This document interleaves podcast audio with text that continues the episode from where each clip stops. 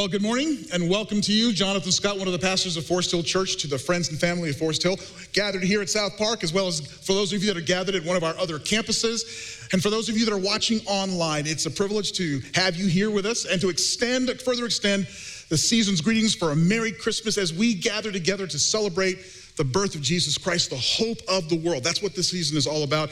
And it seems as if a lot of people have already got their Yuletide on way early.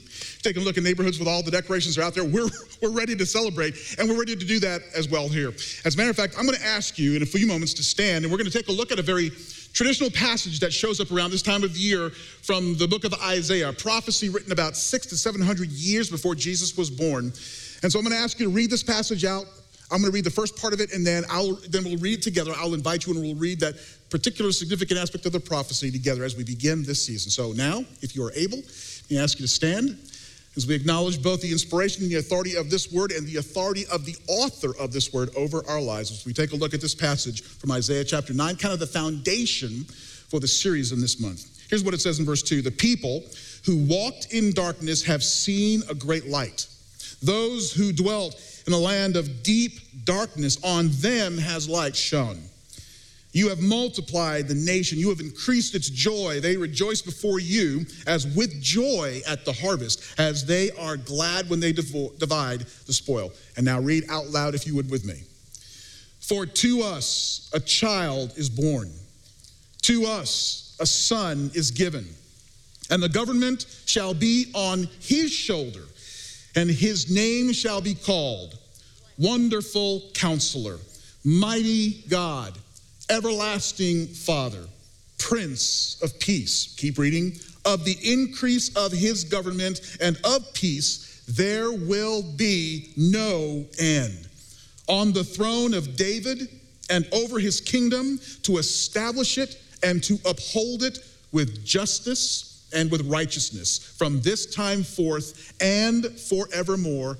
The zeal of the Lord of hosts will do this. Father, as we turn our attention to your word, we pray that, Lord, you would pour into our hearts the dynamic of peace and of hope and of life and love.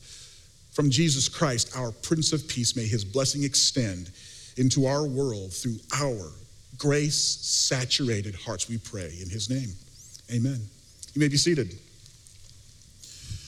Well, I am sure that for many of you in your homes, the question has already come up what do you want for Christmas? Can I just go ahead and say this? I think those people who are born, their birthdays are in December, that they're like the luckiest people, right? Because they get not only, because the question is not only what do you want for your birthday, but what do you want for his birthday? As a matter of fact, I'd say this if, if you're born like on December 25th or like one day on, on the other side of it, you kind of get gypped out of a gift because people say, hey, here's one gift for both your birthday and for Christmas. That sounds clever, but you're being gypped a gift, right? The idea is that we even go to, uh, to in a sense, to Jesus Christ and say, Lord, what do you want for your birthday? That's the question, isn't it? What do you want for your birthday? Now, listen, I, I'm not really sure exactly what he would say, but based on what we know about Jesus, here's what I think Jesus might say in answer to that question. That the greatest gift you could give me, Jesus might say, the greatest gift you could give me is the full use of every one of the gifts I've given you. That what would bless and bring joy to the heart of Jesus is not so much what we would give to him, but what he's already given to us. Because with Jesus Christ, it's always way more about what he wants for us than what he wants from us. Which kind of brings us to the series. During this particular time of the year, December, we've got the quartet of Christmas virtues of hope, of joy, of love, of peace that we can see stenciled on Christmas cards or kind of uh, flanked with lights and decorations. And yet, over time, there seems to be a growing skepticism. Are these things only seasonal for December? Do they not last throughout the year? But we're dealing with this aspect in this series of peace. That which is an extension of the Prince of Peace himself, which is his reign of peace, that according to the scripture, it is eternal, everlasting, and that there's no end to it. And that's where we're headed to deal with this kind of peace. Over the next several weeks, we're going to take a look at this nature of peace, about how we can have peace, his kind of peace within ourselves. How we can experience peace with one another, peace in relationships, in our communities, and ultimately peace in our world, the peace on earth that God desires. And at the last message of the series, we're going to take a look at what does it look like, everlasting, eternal peace, and give a picture of what takes place in his kingdom beyond this life. But today, we're going to deal with the peace of God, foundational to all peace, the peace of God. And I would imagine that every single one of you would agree right now in our world, there is a desperate need for his peace. This past week, I had the privilege of being able to drive northbound on I 77. I was in a Zen state because I had just finished consuming the amazing, incredible Chick fil A chicken sandwich, which the amazing golden waffle fries. And by the way, you can't eat that while driving because you got to be focused. When you're eating that stuff, you got to be really, really focused. So I was in a parking lot just enjoying it, and more and more peace and joy and love and harmony coming to my life. I also had the lemonade. And quite frankly, can I just go ahead and say this? Chick fil A lemonade, I actually believe it's being mixed by angels. I think they're going to be serving lemonade in heaven because it's like the nectar, the sweetness and goodness, and I was enjoying that. And so on the road, 60 miles an hour on I 77, heading towards Charlotte, um, I, you know how it is when you get to the bottom of your sweet tea or lemonade, there's like a little liquid left, and so you take the straw and work the ice so that you can get the last dregs of that. Well, I don't know if it was my own strength, and this never happened before, but apparently I didn't just puncture a hole in the bottom of my Chick fil A cup, the whole bottom fell out. And all of a sudden, at that moment, Zen state gone. Full blown chaos, 60 miles an hour, heading northbound as I wet my pants. It was completely full. All this goodness and nectar all over me. Now I'm looking for a place to be able to pull over. I finally pulled over on, on, on Arrowood, got out of my car, cars whizzing by me, getting rid of the ice, and then I drove to work with my pants wet all the nectar goodness, I was no longer in a state of peace. You know, I imagine that for many of you, regardless of how 2020 started, for many of you, many of us, the bottom fell out right around February or March when the coronavirus hit. And all of a sudden, we're now dealing with safe distancing and masks as both infections and hospitalizations and deaths are rising. And life is completely different. And we're dealing with the aftermath, especially in our own homes with tensions and aggravations and all of that that's taken place. May I let you know also that there are still many people who are dealing with the simmering tensions of racial injustice in our nation. They're still dealing with the pain of all that. The bottom's fallen out. We just came through a very bitter, uncivil, difficult political election and some of the aftermath of that is still going on. And so, therefore, there is still a lack of peace and stability in all of that. And these, even this past season, Thanksgiving, was difficult, change, uh, challenging for many of us. I'm so grateful for Keith Burney, his message last week on Thanksgiving. If you have not heard that message, I strongly encourage you to go back and listen to it. It's one of the most powerful messages on Thanksgiving. But he said Thanksgiving is going to be different for many. As a matter of fact, I was able to have Thanksgiving with my family in South Florida. I was able to see my mom and my dad and uh, my brothers, my sister, but it was different. We were wearing masks and it was just strange.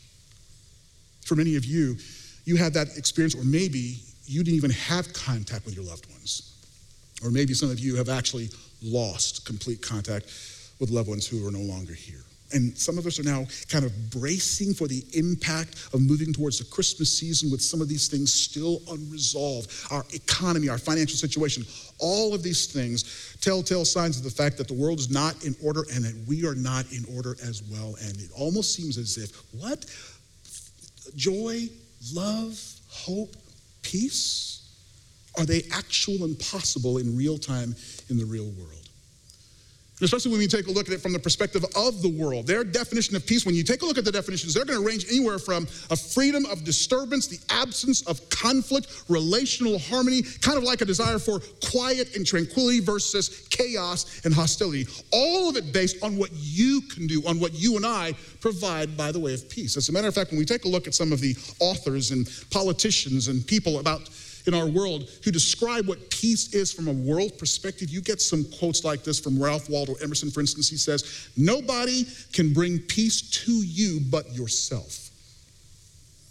Or Einstein said this peace cannot be kept by force, it can only be achieved by understanding.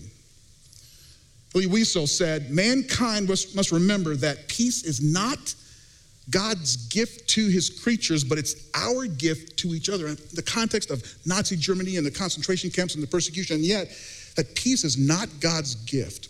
And then we have two opposing views from two presidents of the United States. Ronald Reagan said, Peace is not the absence of conflict, it is the ability to handle conflict by peaceful means where John F. Kennedy, he said, it is an unfortunate fact that we can secure peace only by preparing for war.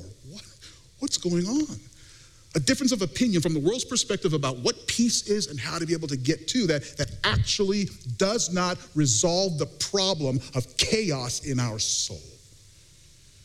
We are in desperate need from something more than something that starts from us because, quite frankly, the problem is us. The problem is in us. And we need a peace that surpasses and transcends our circumstances and our own abilities. C.S. Lewis said this God cannot give us a happiness and peace apart from Himself because it is not there. There is no such thing. What you and I desperately need is the peace of God a peace that's transcendent, a peace that comes from something beyond us. When you go to the Old Testament, you take a look at the understanding of peace from the word shalom. It references the idea of perfection. And as a matter of fact, shalom in the Bible is not simply just active, there, I mean passive, it's an active word. In other words, God's shalom is the willingness and the power to take what is broken, what is missing, and restore it to wholeness and completeness and perfection. That it's not simply about two sides that stop fighting, but that both sides work together for each other's benefit. That the peace of God, the true peace that comes from God, is where He takes what is broken, what is missing, and He restores the wholeness, the completeness in our lives, in our relationships, and in our world. And that is exactly what we need a peace that is far beyond us. The Apostle Paul in Philippians chapter 4 basically says, verse 6, that we should not worry about anything, do not be anxious for anything, but in everything by prayer and supplication with thanksgiving, present your requests to God. Verse 7 says this And the peace of God that transcends or surpasses understanding will guard your hearts and your minds in Christ Jesus. And that is what we desperately need a peace that is not necessarily guaranteed to improve our external conditions in our world, but it's definitely guaranteed to improve our internal and eternal condition of our soul. The peace of God that restores what is broken, restores what is missing. And this is the kind of peace that we want. It's a surpassing peace, which means it surpasses understanding. As a matter of fact, it would have to be that kind of peace. If you and I, if you and I can get a definition and we could from God about peace, and God would say, This is what peace is, and we'd say, Yep, got it. It can't be that way because that kind of peace that comes from God has got to be something that far surpasses our understanding, far beyond our comprehension, but not our possession. That the surpassing greatness of this kind of peace is something that we can experience because it is available right now, given abundantly through Jesus Christ, which is where we turn our attention to being able to access the peace of God through Jesus Christ. This personal extension of that kind of peace. So let me give you a bit of a context of the passage we're about to go through. Jesus Christ, the Prince of Peace, prophesied and who has come. He is gathered with his disciples in the upper room. It is the night of his betrayal, it's the night before his sacrifice. And he's looking at the horizon. He knows what's coming for him, that he is about to go through unimaginable torture, brutality, and pain. He is going to take upon himself not only the sins of the world, but the punishment for that sin so that mankind can be set free and then be raised again from the dead.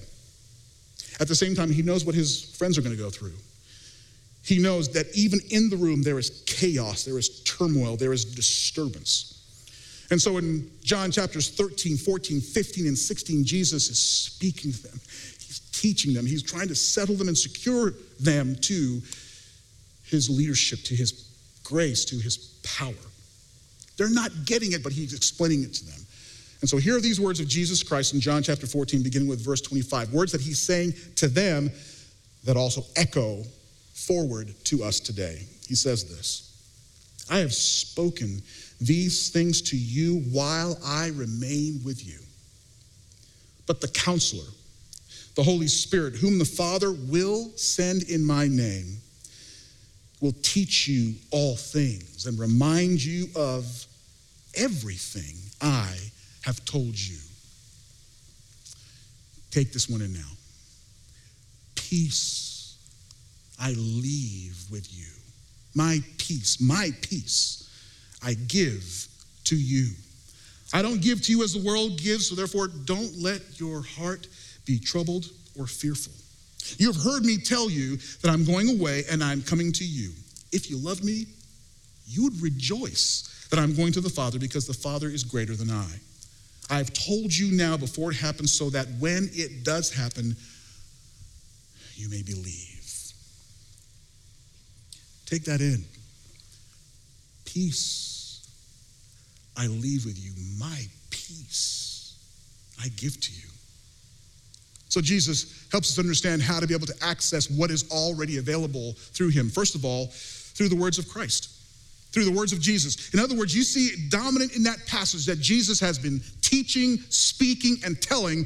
And these words are not simply just for information, it is a catalyst for transformation. I love cooking, I love baking, I love recipes. And I had to, I think I've told you a little bit about my experience with Chateaubriand steak that I, that I made. And the genesis of that took place at a wedding that I attended when Max and Gina Baumgartner, their son Andrew Maggie, they got married. And at the wedding rehearsal, the chef made this amazing dish. And when I put it in my mouth, a piece of the Chateaubriand on my mouth, my taste buds jumped out of my face, looked me square in the eye, and said, We know that you love us, and then jumped back on. I was able to enjoy it. Literally. And after the whole thing was done, I went to the chef at the end of it and I said, Bro, what was that? That was a heavenly experience, and nobody else had this conversation, but the chef told me how he made. I was like, How did you do that? And he gave me the recipe that I didn't have anything to write it down. So as soon as I got home, I Googled it and said, I want to, through a recipe, recreate in my kitchen and for my soul what that man did in his kitchen. And sure enough, the recipe, you know how recipes are, right? It comes with ingredients and it comes with instructions so that you can recreate in your kitchen the masterpiece that you saw or experienced yourself. But I think it's interesting that recipes are almost like invitations as well, especially when you see the picture, when you see what they're making. There's, there's, there's almost like a voice inside that says, I dare you to make me. I want you to make me. You want to speak. You, you really want to do this. And the ability of being able to recreate in your own kitchen what somebody else did, that's the beauty of recipe that you get that only if you follow the recipe. I think that's how it is with the words of Christ, with the words of God. That we experience the benefit of his masterpiece if we follow his recipe. That Jesus' words and the words of God, for us this day, it's not just Jesus' words, but it's everything from Genesis to Revelation. That when we pay attention, we take those words into us. That the words that are promises and commands and insights, that when we apply our lives to them, doing it as it has been written, as it's intended, we experience the masterpiece of God's love and grace in the kitchen of our soul that flows from his kingdom of grace when we follow and obey and apply ourselves to the recipe of his goodness. We can taste and see that the Lord is good. Jesus Christ has told his disciples and says, My words, the Spirit's going to come to remind you of these words that are the catalyst for transformation. As a matter of fact, I'd say this that the words of God, it's not simply for information, but it is an invitation to participation in the process of transformation as we possess the power of those words that changes, transform us from the inside out. But, folks, it's going to take a whole lot more than simply just words. Even though Jesus in John chapter 16, verse 33 says this I have told you these things so that in me you can have peace. That's what those words are designed to lead us to. But we need a power greater than ourselves to give us the insight and the truth and the power of those words and to unlock and release its potential into our lives, which is why Jesus then talks to his disciples about the Holy Spirit. He talks to them about the Holy Spirit, this third person of the Godhead. And you see, in some of your translations, you'll see such words as the counselor or the comforter or the advocate or the helper. The root word there is a person who is a legal advisor, legal counselor. I would say the Supreme Court appointed attorney that represents someone else but supplies everything that is needed for the target intended to experience the benefit of that. And that's the nature of the Holy Spirit. The Holy Spirit of God, He also comforts, He guides, He empowers, He convicts, He establishes. He does a work that Jesus didn't do because the Holy Spirit carries that work on in and with our lives. Can I just go ahead and say this to you? That when it comes to the Christian life, there is no power, there is no insight, there is no conversion, there is no sanctification apart from the Holy Spirit of God to experience the benefit of his reign, the presence and the power and the working of the Holy Spirit is absolutely essential. We desperately need that Spirit.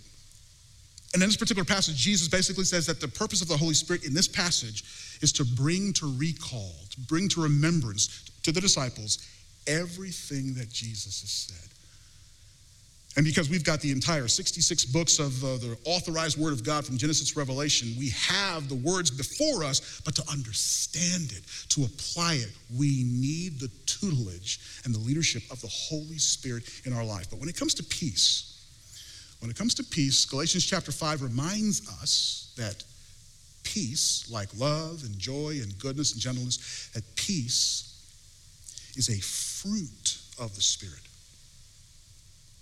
In other words, that the peace of God, the peace that is the fruit of the Spirit, is not simply something that God pulls off the pantry and gives it to us. That the peace of God is an extension of the nature of God Himself, resident in Christ, resident in the Holy Spirit. God is actually, in giving to us this fruit of peace, is inviting us to participate in the divine nature. You're not just getting something, you're getting a part of someone. I know this, this may sound a little bit crude, but we actually, in getting the peace of God, we're getting a piece of God. You really don't separate him, but he is manifesting and releasing and expressing himself through the peace that he gives to us. It's not just something, it's intensely intentionally and infinitely about a person.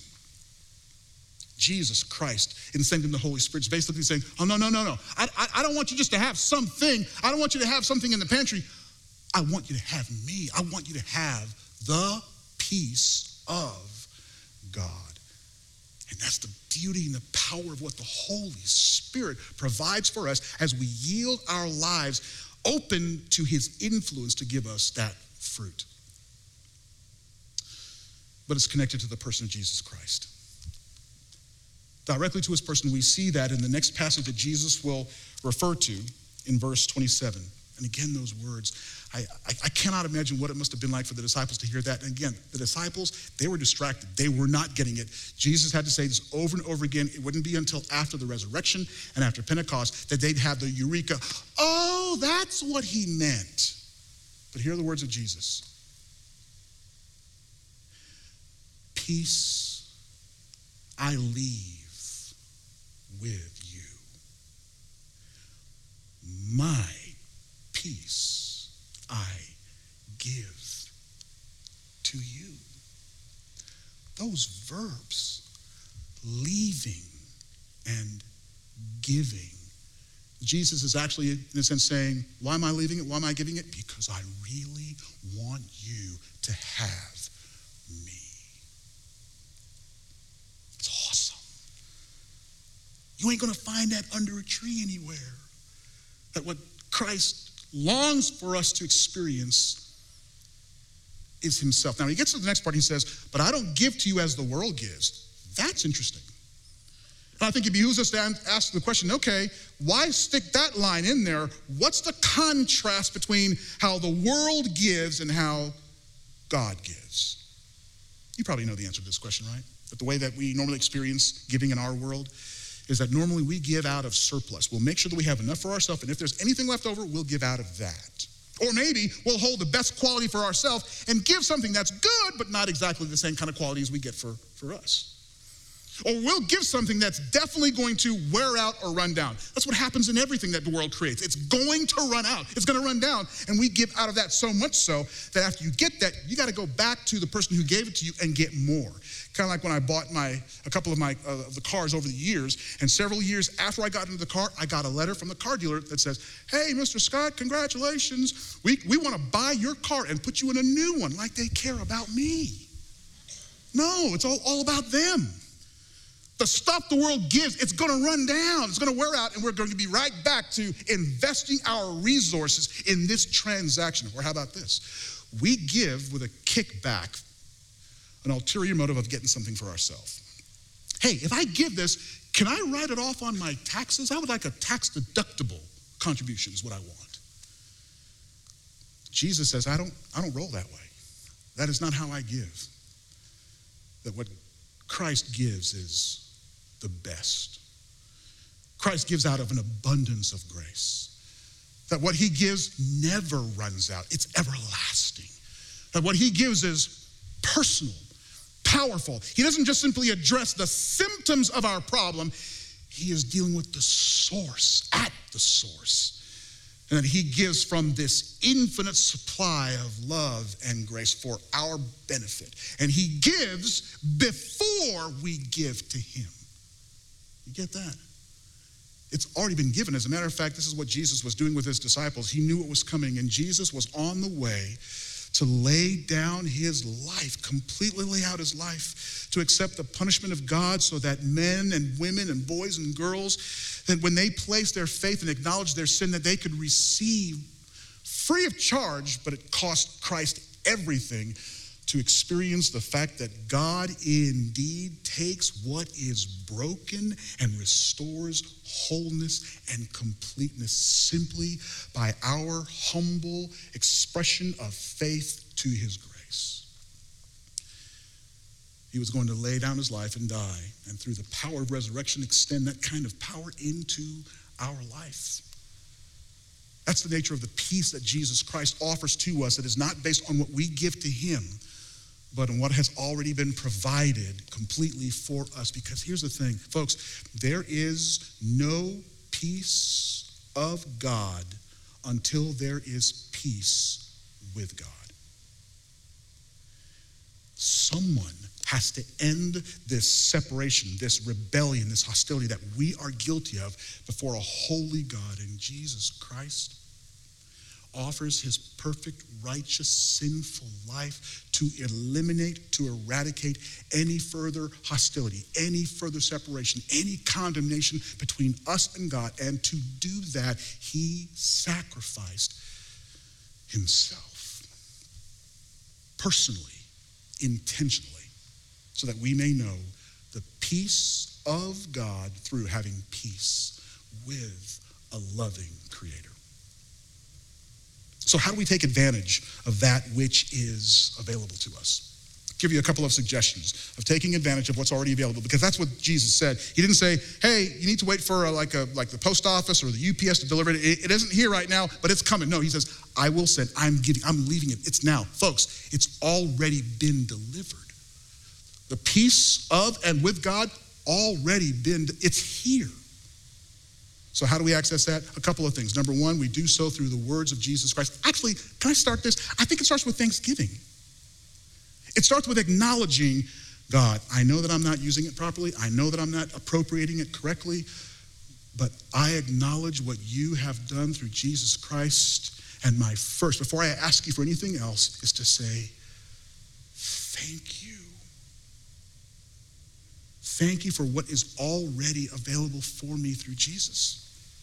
That expression of gratitude.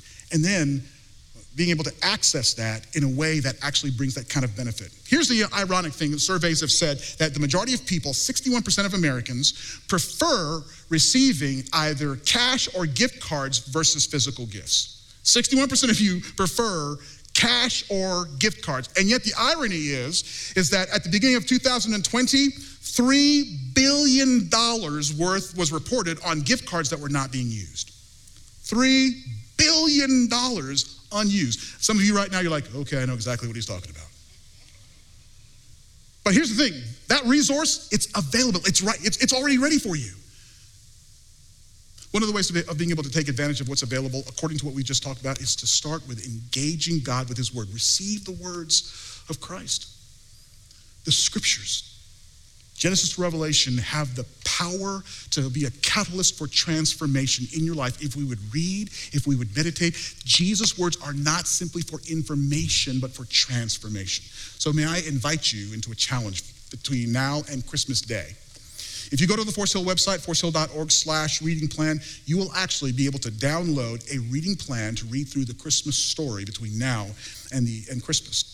It's 15 different readings that if you read five of those readings every single week, you would read through the entire Christmas story and an understanding of what Jesus did, what God did through Jesus for the world, and exactly how that story came about. Because, quite frankly, a lot of our information about Christmas we've gotten from songs and movies that just ain't correct. So, my challenge and my encouragement for Forest Hill Church across all of our families, for those of you that are watching online, is to download the reading plan and let's together read through the Christmas story as it was written, not as it has been retold.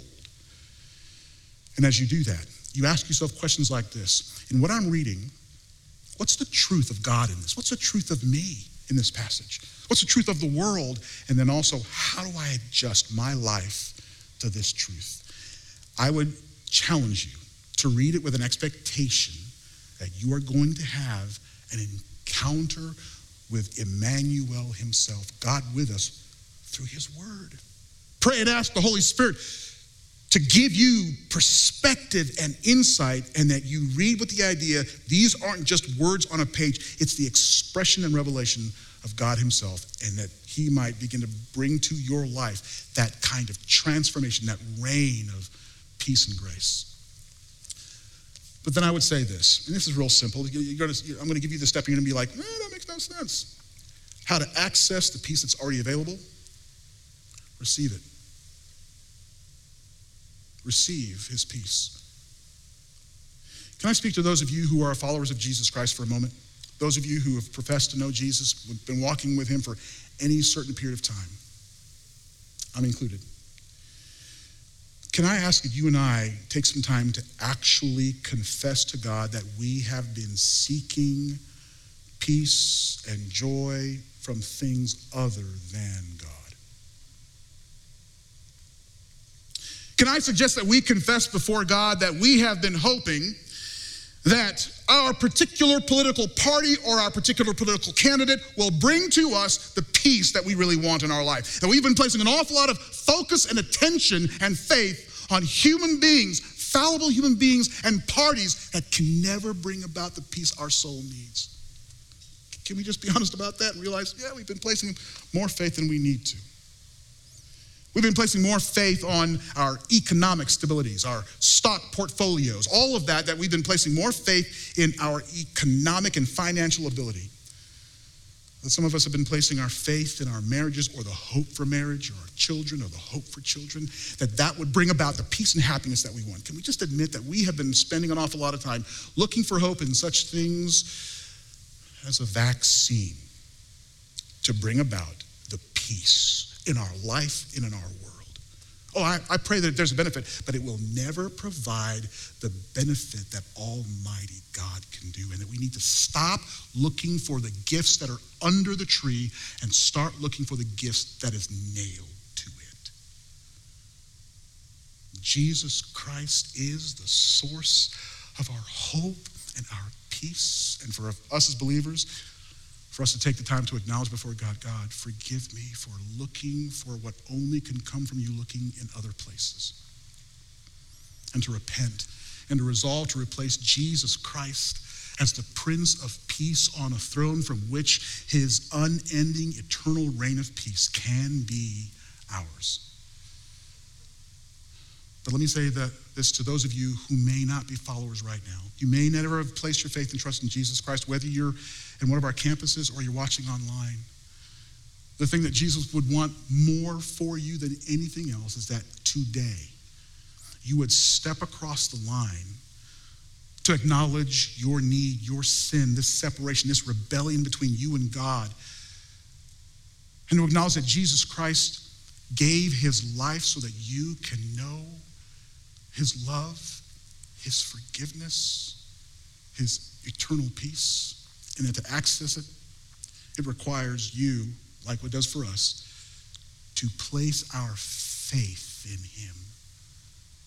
To say, Jesus, I believe. I'm ready. I believe that you died for my sins. I believe that you rose from the dead, that I may know forgiveness, and I am right now ready to step across the line and to declare my allegiance to you as my Lord and my Savior to believe it, and then to receive it by faith. Simply that. Even now, you may even want to just whisper it and say, I believe and I receive you as the Prince of Peace. And if that's your case, if that's what you're doing today, I would invite you to text Jesus to the number that's on your screens to let us know that you're making that decision, you're stepping across that line so that we can come alongside and help you in this brand new journey of faith to follow Jesus Christ, the Prince of Peace. Maybe there's some of you here who are followers of Jesus Christ. You need to kind of do something similar to say, you know something? I've been believing the wrong thing. I need to give my life back to his direction, to his leadership, because I need his peace. Because here's the truth about it, folks. Apart from God, there is no peace. You've seen the statement before. No Jesus, no peace. Without Jesus, there's no peace. But K N O W, know Jesus, and you can know and experience his peace. Because here's the truth receiving Jesus Christ as the Prince of Peace is the only way to possess the peace of God. The only way to experience His grace, His love, His life, His peace. May that be your prayer, my prayer, and our life today because it's available. I want to take this opportunity at this time to kind of close this message. I'm going to ask the folks to put on the screen. This is John chapter 14, verses 26 through 27. I want to invite you into a moment of peace. That as you read these words, please don't just see them as letters with a, with a, with a dark background. These are the invitations of Jesus Christ to you. And so, especially as we get ready to head into this season, that would start off with some silence to let him speak to you and for you to speak to him and in whatever way is necessary for you to receive his gift for your life through his words, by his spirit, and for the glory of Christ. So take time right now, if you would please. Look at those words and let's enter into this moment of peace to allow his movement of grace in our life. And then I'll pray in a moment.